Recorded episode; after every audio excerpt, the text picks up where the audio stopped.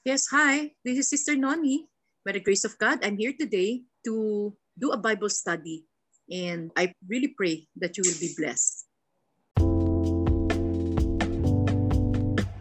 Why am I going to the covenants? I'll, I'll uh, walk you through the covenants also. Very important. Because why am I saying all of this? Remember, seven covenants. Okay? I, and seven feasts. Ang una natin. Napaka-importante ng lahat ng sevens na pinakita ng Diyos sa Bible. Okay? So I'll walk you through the sevens. Okay? So the first one is the seven seven feasts. Okay? Because I want to show you kung bakit tayo pre-trib rapture. Okay? Now, but I'll show you the covenant. Ito yung covenant. Talagang we are being prepared to be the bride of Christ. Okay, why? What are the seven covenants? Okay, now, from the seven covenants again is the evolution kung paano nagpapakilala si Jesus sa bawat isa. Okay, ano yung unang covenant? Adamic. Okay, even when Adam sinned, okay, si Lord parati ang nagpro-provide ng way for man to be saved para yung plano ng Diyos mag-prosper pa rin. Okay, so pagdating kay Adamic covenant, Adamic muna. And then after that, si Noah. Si Noah, binura niya yung buong mundo Okay? But by the grace of God, He saved eight people through Noah's line. The whole family of Noah, eight. Why? Very important yon. Eight means new beginning. Okay? The ark was symbolic of the cross. Tandaan natin to. Okay? So sa Adamic, yung promised victory, the promised Messiah, pagdating sa Noah, ang prinamis niya is the ark. Actually, that's the cross that will save. Everything, everybody will be judged. If you don't get into the ark, you're gonna be judged. Okay? And then number three, Abrahamic. Pagdating na kay Abraham, anong sabi kay Abraham? Sabi niya, lahat ng lalakaran mo, Abraham, the promised land, the promise that you will become a father to many nations, the plan of God for the for the for the church to be established, okay? Nasa Abrahamic yan. The blessing of Abraham and, and all those who will be one with Abraham, who will live by faith, okay? Promise yan ni, ni Lord, the, the life of fruitfulness and blessing. And then pagdating kay Moses, the Mosaic law, ay the Mosaic uh, covenant. The Mosaic covenant consisted of the law. Okay, summary, summary pa lang to ha. The Mosaic covenant is the law. Okay, why did God give the law when God knows that no man can follow the law? Okay, why? Because sa Mosaic, ine-establish ni Lord yung holiness niya. Okay? Ine-establish niya mabuti ni Lord. Inispell niya yung sin as sin because He is a holy God. Okay? But simultaneously, pakinggan niyo mabuti to. When he established the covenant with Moses, hindi niya iniwan na law lang, kung hindi babagsak lahat, mamamatay tayong lahat. At pag wala yung yung binigay ni law na tabernacle ay ni Lord na tabernacle at saka yung priesthood nobody can stand. We will all perish. Okay? Binigay niya yung law para makita natin kung gaano niya tayo kamahal. How gracious, how compassionate, how merciful He is. Okay? So binigay niya yung tabernacle. Binigay niya yung tent of meeting. Why? Priesthood was established because alam ng Diyos magkakasala ang tao. In-spell out niya yung law, lalong makikita kung gaano tayo kalayo sa Diyos. Pero God provided a way. Okay, it's the priesthood that He provided. And then with the Davidic covenant, He established the kingship the rulership of the offspring of David. It's not talking about Solomon. It's talking about Jesus. All of these are pointing to Jesus. Slow and progressive revelation of Jesus. Okay, so the, the, the throne who is going to sit forever in the in the Davidic line is pertaining to Jesus, the, the king who's going to endure forever. So tandaan nyo, priesthood and then kingship. Royal priesthood. Hallelujah. Di ba sweet? Tayo yon. Okay? So, and then after that, the new covenant. Ano yung new covenant? Okay, the new covenant now, the Lord, the Lord now is going to write, to write the laws in our hearts and put it in our minds. Why? How? How? By the powerful working of the Holy Spirit. Why? Because hindi niya gustong tumira sa templo. Gusto niyang tumira sa human hearts so that we can be transformed. And only those who are walking in the new covenant, in the newness of life, in the in the power of the Holy Spirit, walking in the according to the revelation of Jesus, the word of God, yung po yun magiging part ng marriage covenant. Hallelujah. Now let's go one by one. Adamic covenant. Can we go Genesis 3:15? Okay, we will. Uh, we have to understand what happened during the time of Adam. Okay, so this was when man already fell. Okay? Uh, sabi ni Lord, iisa lang yung commandment ni Lord. Do not eat from the tree of knowledge of good and evil. For the moment you eat of it, you shall surely die. Sinabi ni Lord. So makita natin ng mabuti sa language ng Lord. Okay? Sa language ng Lord. Ang death is not a physical death. Because God is spirit. We always have to understand this. Napaka-importante sa Panginoon ng spirit. Okay? So, when he was talking about death, he wasn't talking about physical death. He was talking about when the spirit of God departed, departed from Adam and Eve. Okay? So, all of a sudden, they found out they were naked. Okay? So, before, alis na ng Panginoon sa paraiso. Okay? Because, of course, in the holiness of God, Adam and Eve cannot remain in the presence of God have to, to get out of uh, paradise, okay? Of, of uh, Eden. Pero anong ginawa ng Panginoon? You have to understand this. Dito yung sweetness ng Diyos. Kaya the whole creation is not about, it's about our great God. Okay, why? Why? Because even before He talked to Adam and Eve, you have to understand this. God Himself killed an animal. Okay? Why? Because it was His requirement na ang forgiveness of sin is through the blood. Okay? And then He had to cover Adam and Eve with the animal skin. You have to understand this. This is for this is all forward looking to the blood sacrifice, to the blood sacrifice, so that yung body ni Jesus ang magiging robe of righteousness that covers our, our nakedness, and then the blood, so that God can talk to Adam and Eve again. Okay? So, because, apart, kasi nagtakip sila ng fig leaves. Okay? And then before they departed, tingnan nyo to ha, hindi na sila pwede mag-stand sa presence ni God. Okay? Because the open na yung knowledge of good and evil sa kanila. So anong sabi ng Panginoon sa kanila? Before they departed, anong sabi ni Lord? Kinausap niya yung ahas. Sabi niya doon sa ahas, ikaw. Sabi niya, you. Sabi niya, there is there's, there's going to be an enmity forever, magkaaway. Sabi niya, between you and the woman, between the seed of the woman and the seed of that serpent. Forever magkakaroon na. Praise be to God. Hallelujah. Dito yung sinasabi ng Lord, there are going to be two kingdoms. He's already establishing it. Okay? There's going to be a kingdom of darkness, a kingdom of light. Those who are in the light, okay, will now, sabi niya, magkakaroon ng laban parate. Those who are with the Satan and those who are going to be with the offspring of the woman. Now, when it talks about the offspring or the seed of the woman, it is a progressive revelation, the first revelation of the Son of God, the offspring, the, the Messiah who's gonna come. Okay? So, ang first, pagdating kay Adamic Covenant, dito prinamis yung Messiah. Okay? The one who's gonna save. Sabi niya, there's going to be an, an enmity. And then sabi niya, the offspring of the woman will crush the head of the offspring of Satan. But, sabi niya, but the offspring of Satan will strike the heel of the offspring of the woman. Now, kailan na-strike yung heel ng offspring ng woman? Pinayagan ng Diyos. Pakinggan niyo mabuti to ha. Kailan na-strike yung heel? At the cross. At the cross. Pinayagan na ma-strike yung heel. Okay? At the cross, that was when. But, after He resurrected from the dead, He crushed the head of Satan. Kaya sa cross pa lang po, during the, the, the everything that Jesus did for us on the cross, His death and His resurrection, actually, na-fulfill po itong Adamic. Kaya mak ay, itong Adamic covenant. Kaya makita nyo sa Galatians 4. Ano sabi sa Galatians 4? Sabi niya, at the right time, sabi niya, God sent His Son. Okay? Born of a woman. Okay? Exactly kung ano sinabi niya kay Eve. Your offspring woman. Okay? Ito na yon. The son that was given to the woman who's going to crush the head of, of the offspring of Satan. Okay, sabi niya, so born of a woman, subject to the law. Why? Kasi nga tayo under the law, kaya nga tayo huhusgahan eh. Because we all failed. We all failed the test of the law. Lahat tayo nagkasala. Kitang-kita na makasalanan tayo. The law spelled out our sin. Okay? Our wretchedness. And then sabi niya, God sent him. And, uh, and so freedom was given. Okay?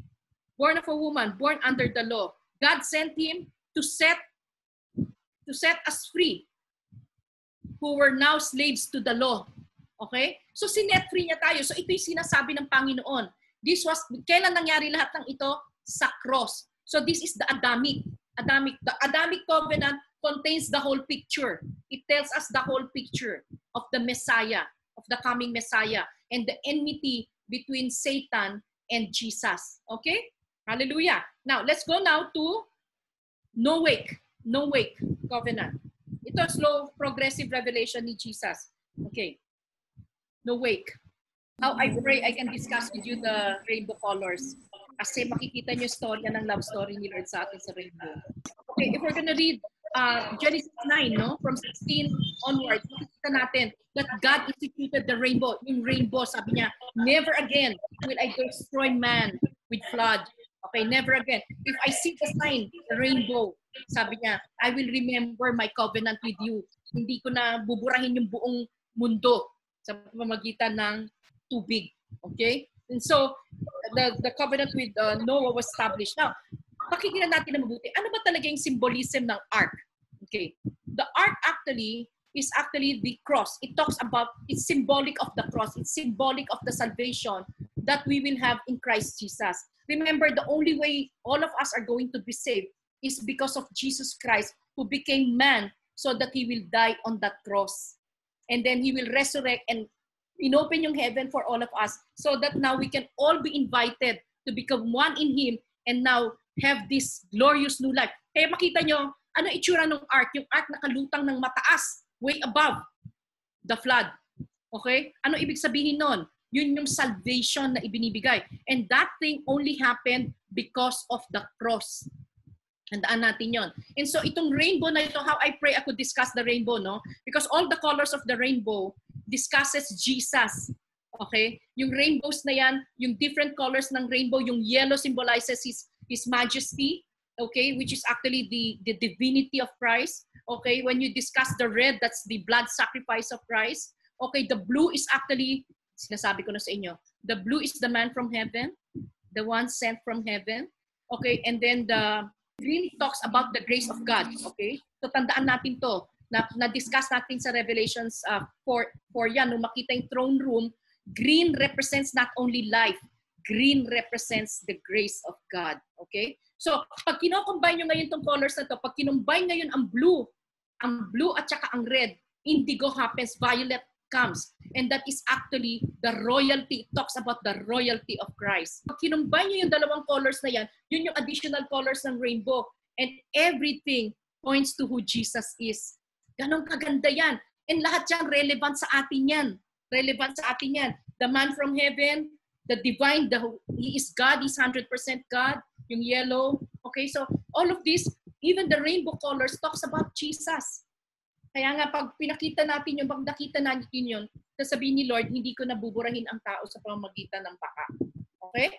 Hallelujah. Alam niyo sa Bible, walang walang sinasayang ang Lord. Everything has a meaning. Everything has a spiritual meaning. Okay? Now, ano sinabi niya? So, so pagdating sa no wake, sabi niya, I will establish my covenant with you. So, yung pag pumasok tayo sa ark, okay? Ilan yung pumasok sa ark? Lahat to symbolism lang to. Forward looking to what Jesus will do. So, all of us who will enter, who will enter into a relationship with the Lord, we will see the value of the cross of Christ. And we will come into, you know, yung talagang e-embracing mo yon. It happened to me. Jesus took my place.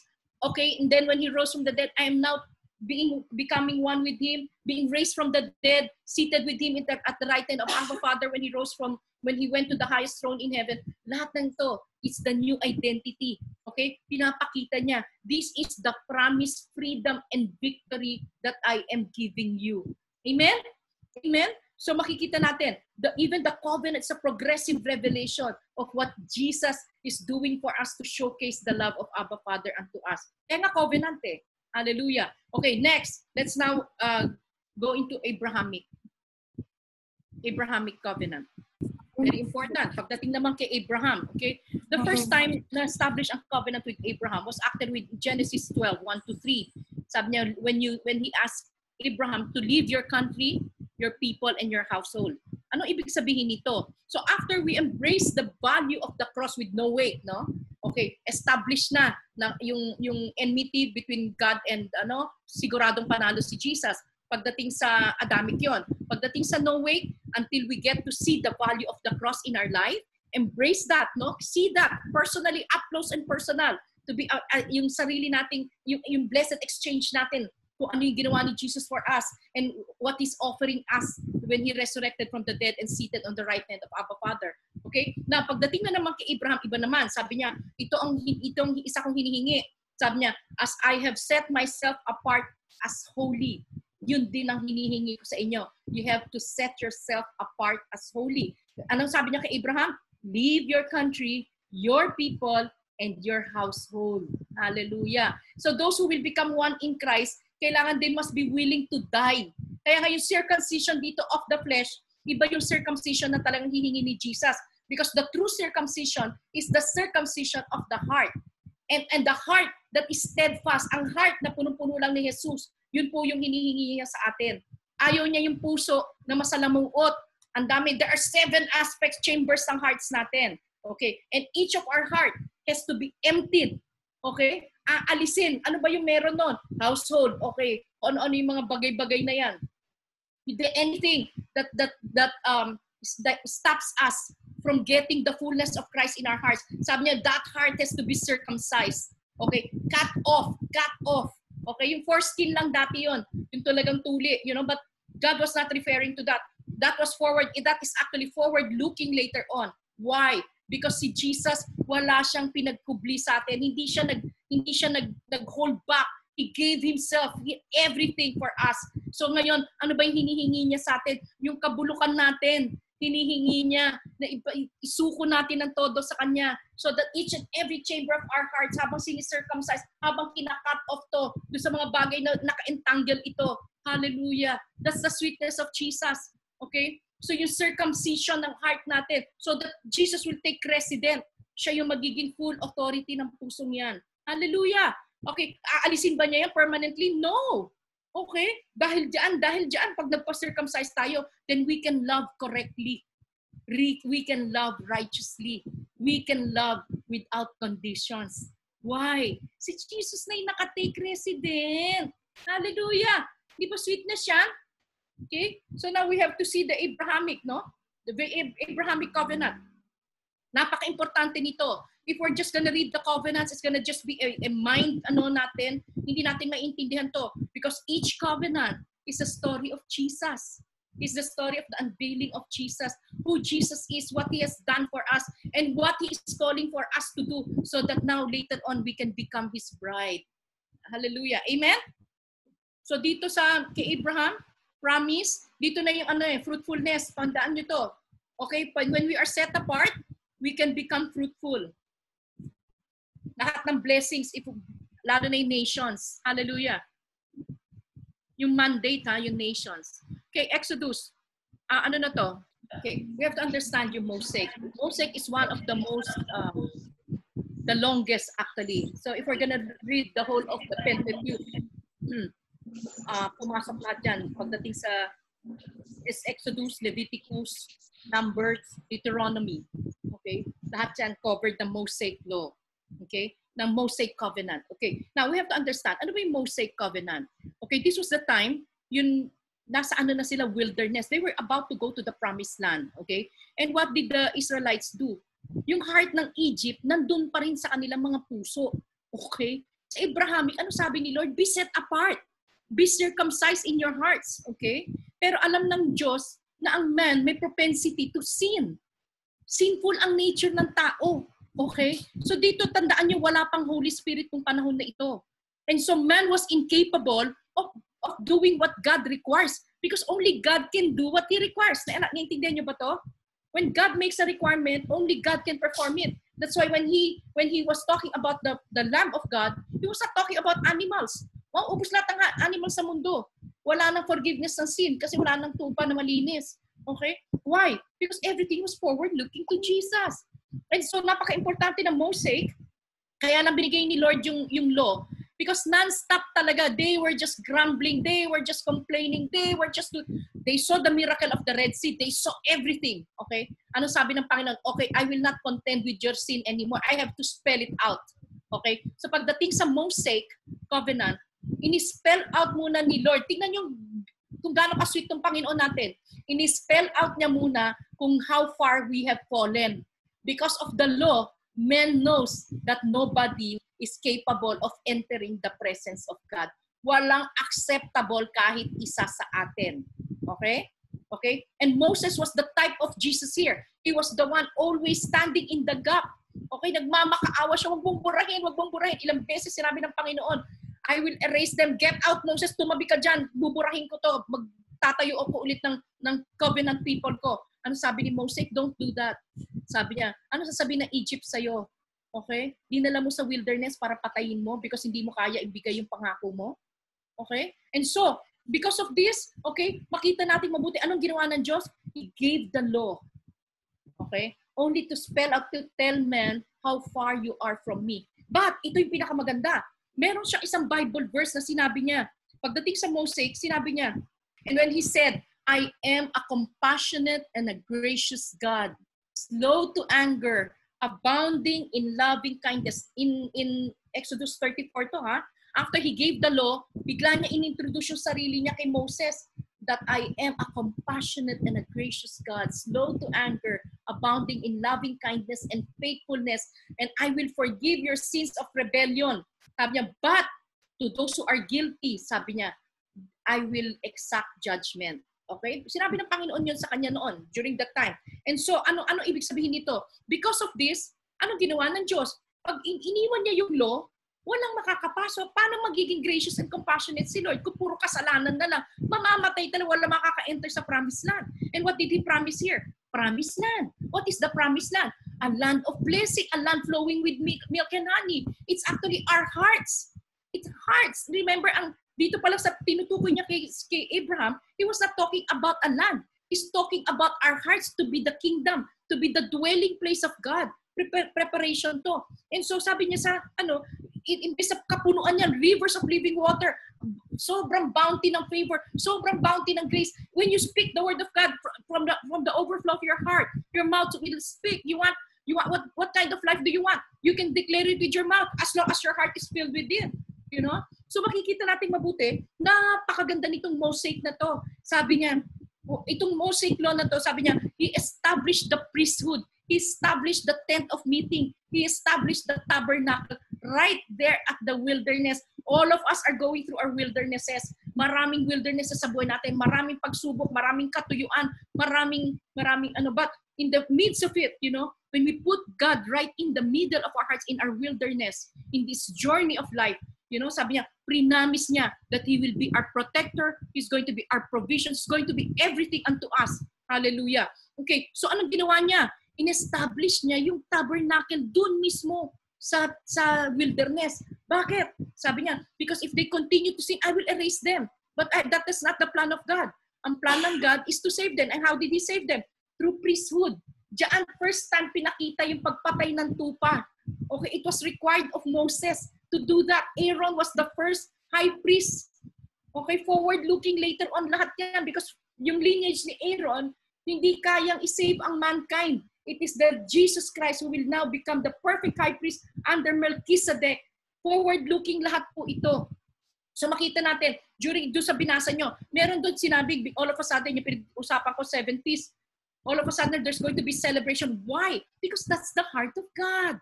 Okay, when he has when he, we are into covenant with him and we allow him to be this great God, we allow the temple, that worship temple, we allow we remember the blood sacrifice, the blood of the lamb. When we remember all of this, then we can celebrate every milestone in our life.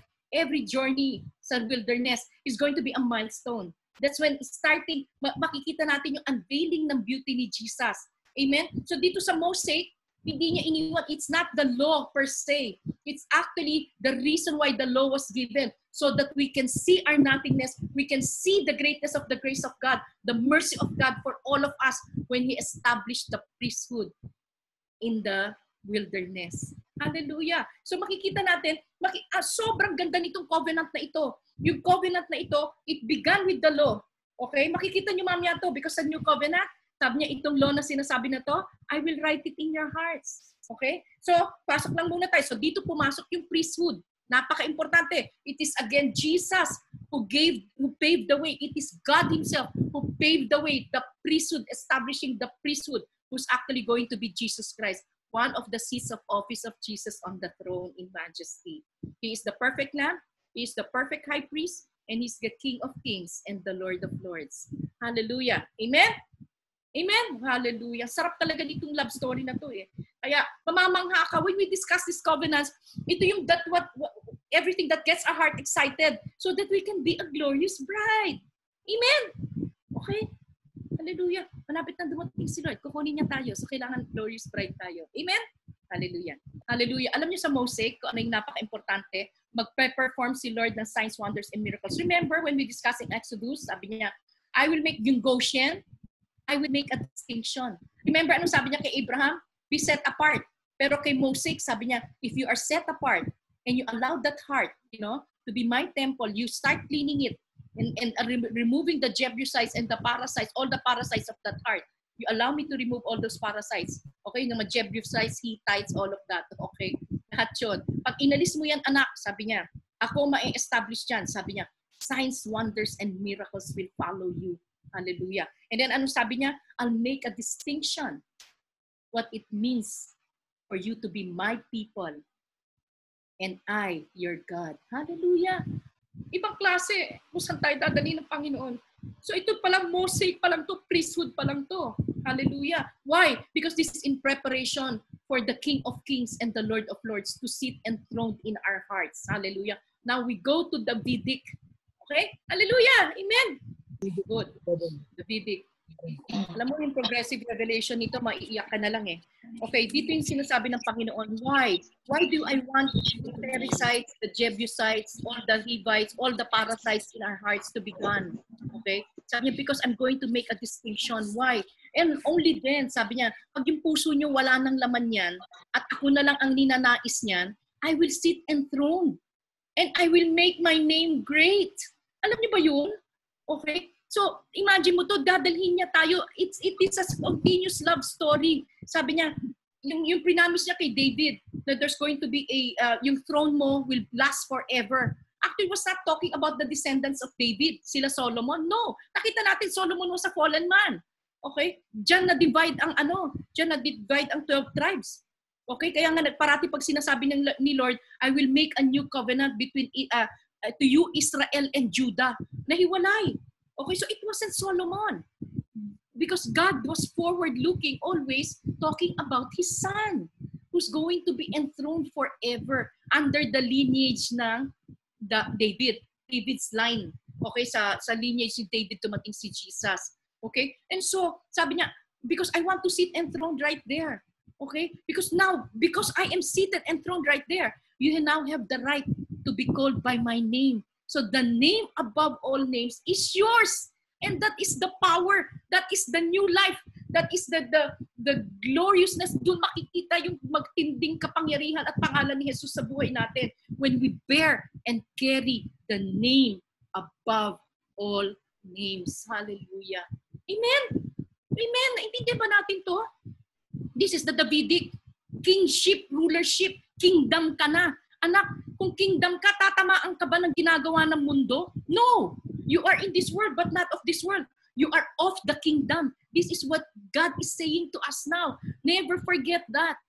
Do not be ruled by what this world says. You declare with your mouth. You are a king now. You can declare the life that you want. Amen? The name, bear his name. Glory. Imagine nyo itong mga privileges na to. Love story talaga to. Sino ba tayo? Are we, you know, are we qualified? Are we, are we even worthy? Qualified, yes, because of His blood. But are we worthy? No. But because in His graciousness, in His mercy, in His abounding love, in His kindness, in His faithfulness, because we have the Son, then we can be all this. We can have all of this and enjoy all of this because we have His Son. Glory! Hallelujah!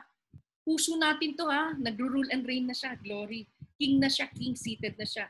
Okay. Why? Ito na. Si Jesus na. New covenant. So pakikita natin yung new covenant kasi di natin maiintindihan okay. yung new covenant eh na sinabi ni Lord. Uh, time will come when I'll make a new covenant between the house uh, in the house of between the house of Israel and Judah. Sabi niya, I will write. Sabi niya, I will write my laws in their hearts and put it in their minds. Sabi niya, no longer will you teach one another. It's me who's gonna teach you. And everyone from the least to the greatest will get to know me. Sabi niya, why? Because I will I will forgive your sins and remember them no more. Hallelujah. Hallelujah. Okay, so paano mangyayari lahat ng ito? Okay? God promised that. And when did that promise come? When kailan nangyari 'yon? During Pentecost when he gave the Holy Spirit. Okay? Why? Because when the Holy Spirit came, remember I told you kanina, why was the law given? The law was given to tell man of his nothingness. Apart from Christ, we are nothing. And so anong ginawa ng Panginoon? Slowly, progressive revelation. Pagdating sa New Covenant, it is now the power, the presence of God inside of us, inside our hearts, taking resident. Okay? Our body becoming His temple. Okay? Ito na, ito na. Kaya nga, we can now worship Him in spirit and in truth. Dito na He's writing the laws in our hearts. It's no longer us. It's no longer us obeying the law. It's us surrendering and submitting ourselves to the Holy Spirit. When we read the Word of God, we see the unveiling of Jesus. Okay? Lumulukso yung puso natin and we say, Yes, Lord, be it done unto me according to your word. Then the Holy Spirit moves. Okay? Now, the Holy Spirit can make this body now a temple. Hallelujah. Okay? Napakahirap isipin yan. Napaka, nakakamangha yung gustong gawin ng Diyos sa atin. Remember, God looks at the heart. Okay? And remember, it's only when the heart is transformed. Ano ba yung heart? It's actually the soul. It's where the soul is. It's between the soul and the spirit. Where the spirit and the soul is, yung po yung comprise ng heart natin. Remember, the spirit of man was quickened. Kung tinanggap natin si Jesus, yung Holy Spirit started to, the fruit of the, uh, the, the, the preaching of the gospel is both spirit and life. So nagkaroon na tayo ng seed Okay? But during the baptism of the Holy Spirit, pag continuously na-unveil si Jesus sa atin, nababaptize tayo, humihingi tayo ng continuous baptism of the Holy Spirit. When does this happen? When we continuously yield to the Word of God, agree to what Jesus says, agree to who Jesus is, agree to what God wants to become like Jesus, then the Holy Spirit will move. Then we become a temple. Hallelujah. Kaya nga sabi niya, pag ako yung nag-i-indwell sa'yo, anak, maliwanag na maliwanag na. When you get to see the Word, you see me and then magkakaroon tayo ng blessed exchange. I tell you, I remind you, the things kagaya nung sa seven churches, remind niya tayo kung saan tayo short. We fall short. Anong sabi niya? Repent. Okay? Because God is faithful and just to forgive us and cleanse us from all unrighteousness. Hallelujah. Kaya nga, up to now, He sits as a, as, ano, as a perfect high priest in heaven. Why? Continuously interceding for you and for me. Because there are days when ayaw natin hawakan yung Holy Spirit, we do not live by the Spirit, hindi tayo kumain ng Word of God. Ano nangyayari? May stumble tayo nung araw na yun. Anong nangyayari? Do we remain fallen? No. You are you belong to God anyway. I bought you for a price. You no longer own your body. So do not stay there. Do not camp there. Get out of there. Hallelujah. And remain in the powerful presence and love of God by His Spirit. Hallelujah. Go back to the Word. Allow that Word na yung matigas na part ng puso niyan, parang tubig ang salita ng Diyos, palalambutin yung puso natin so that we can start bearing fruit. Hallelujah. Hello? Talaga naman, sabi ko nga, Lord, you know, when we continue to unveil, ito yung new covenant. This is the new covenant. Hindi lang ako gustong maging Diyos in your midst. I want to be God inside your heart. I want to dwell right there. Now, pag din nagde-dwell na si Jesus dun sa palagay nyo, during the, the coming of the tribulation, paano niya iiwan kung yung spirit niya punong-puno ng tao? Sasama niya yun. Hallelujah! The marriage of the Lamb. Naintindihan ba natin yun? Ito yung kinikwento lang niya sa atin, itong mga covenants na ito, ito yung magbabago sa atin. Ito yung magpapa-oo sa atin. O Lord, sandali lang, nagpatumpik-tumpik ako. Ayoko pang ibigay muna sa iyo, ayoko pa isuko. Nakikipaglaro pa ako sa sa ano sa liwanag at dilim. Tama na, mga kapatid. Ang sabi ng Panginoon, imagine mo, yung seven churches, finale yung last two minutes, nagsalita pa si Lord, repent. Go back to your first love. Stop all those compromises. Stop all those mixtures. Stop all those doctrines that do not point to me. You keep studying the scriptures, you think by them you know. You come to me because the, the scripture, the prophecies, the prophets, the law of Moses and the prophets, they point to me, but you don't come to me. Sabi niya, I am the only way. I am the only truth and I am the only life. You know? So God is speaking to all of us, reminding us lovingly. And then papasok na yun, gloriously. Papasok na yun yung marriage covenant. That's our destiny. Hallelujah. Di ba? Di ba napakasarap? Kaya nga, Hallelujah. Kapatid, tanungin ko kayo, pag nag-intindihan niyo itong covenants, and we get to to fall in love with Jesus every step of the way of His covenant, you're gonna stay sa tribulation? No way! No way! Puno na yung puso mo. Jesus na yung kapunuan ng puso mo. Naka-enthroned na siya. Siya na yung love mo. Siya na yung lover mo. Siya na yung knight in shining armor mo. Of course, are you perfect? No! Nobody can reach perfection. Binigyan nga pa rin tayo. Kaya nga he sits, still sits as the perfect high priest. Ganon katindi ang Diyos na yan. Kaya siya perfect Lamb of God pa rin. Ganon siya katindi dahil alam niya na there will be moments that we will fall. There will be moments, tamad na tamad tayo basahin yung Biblia, kilalanin itong Jesus. Pero alam niyo, pag ngayon, binubuksan niyo yung Biblia ngayon, makikita niyo every page of the Bible, si Jesus ang magkikwento sa iyo, yung love story niya sa iyo. Hindi ba tayo gaganahan magbasa ng Biblia? Hallelujah! Di ba? It's going to be, wow! You know, ako kanina nasa numbers ako. Book of Numbers ako.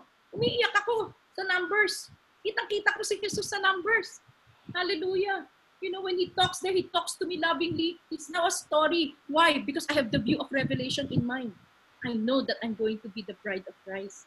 And I want, it's a choice. It's your choice now. You want to remain to be the bride of Christ? Make it a habit. Make it a lifestyle. Make it the passion.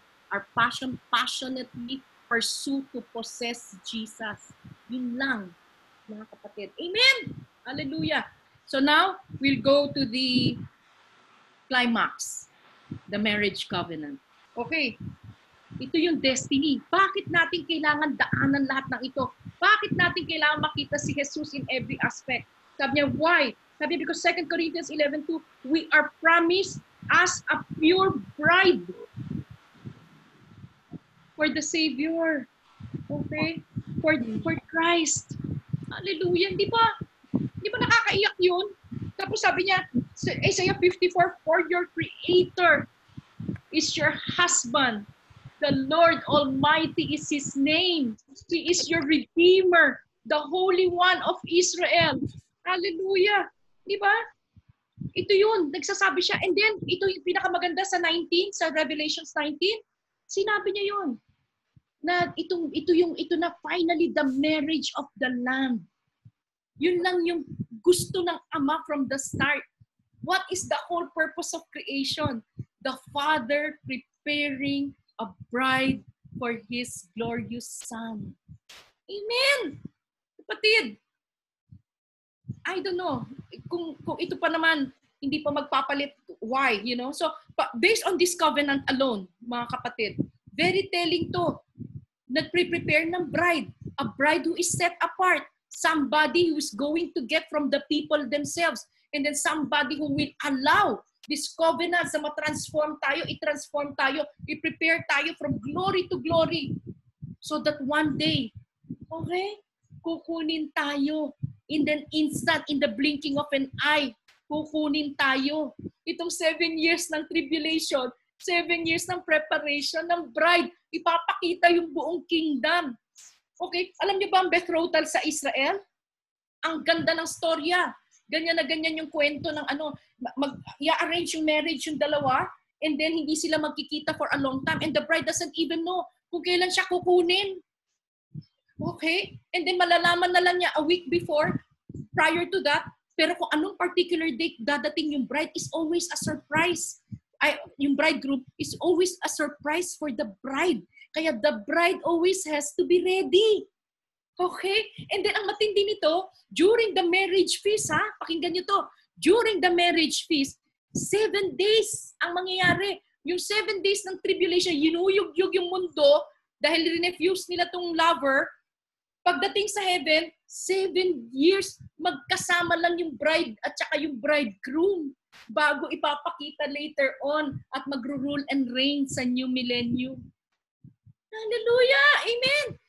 The whole time, mag yung celebration will come after the seven. Merong seven years na magsosolo yung bride at saka yung bridegroom. That is actually the seven years of tribulation. Because by the time matapos na yung tribulation, celebration of the feast of the Lamb, the wedding of the Lamb, matinding celebration, and then millennium years na ang papasok. The ruling and reigning of the bride and of the whole body of Christ, the bride and the and the and the Lamb. Okay? Finally ruling and reigning for all for 1,000 years. And then i-judge ulit yung yung demonyo tsaka yung cohorts niya eternally to the lake of fire and then tayo forever with the Lord. Amen!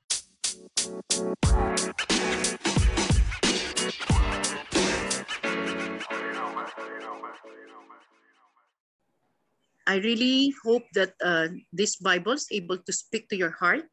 And I just pray for the love of the Father, abundant grace of our Lord Jesus Christ, and the fellowship with the Holy Spirit fill your heart this week, most especially as you do study and ponder on the Word of God. In Jesus' name, amen.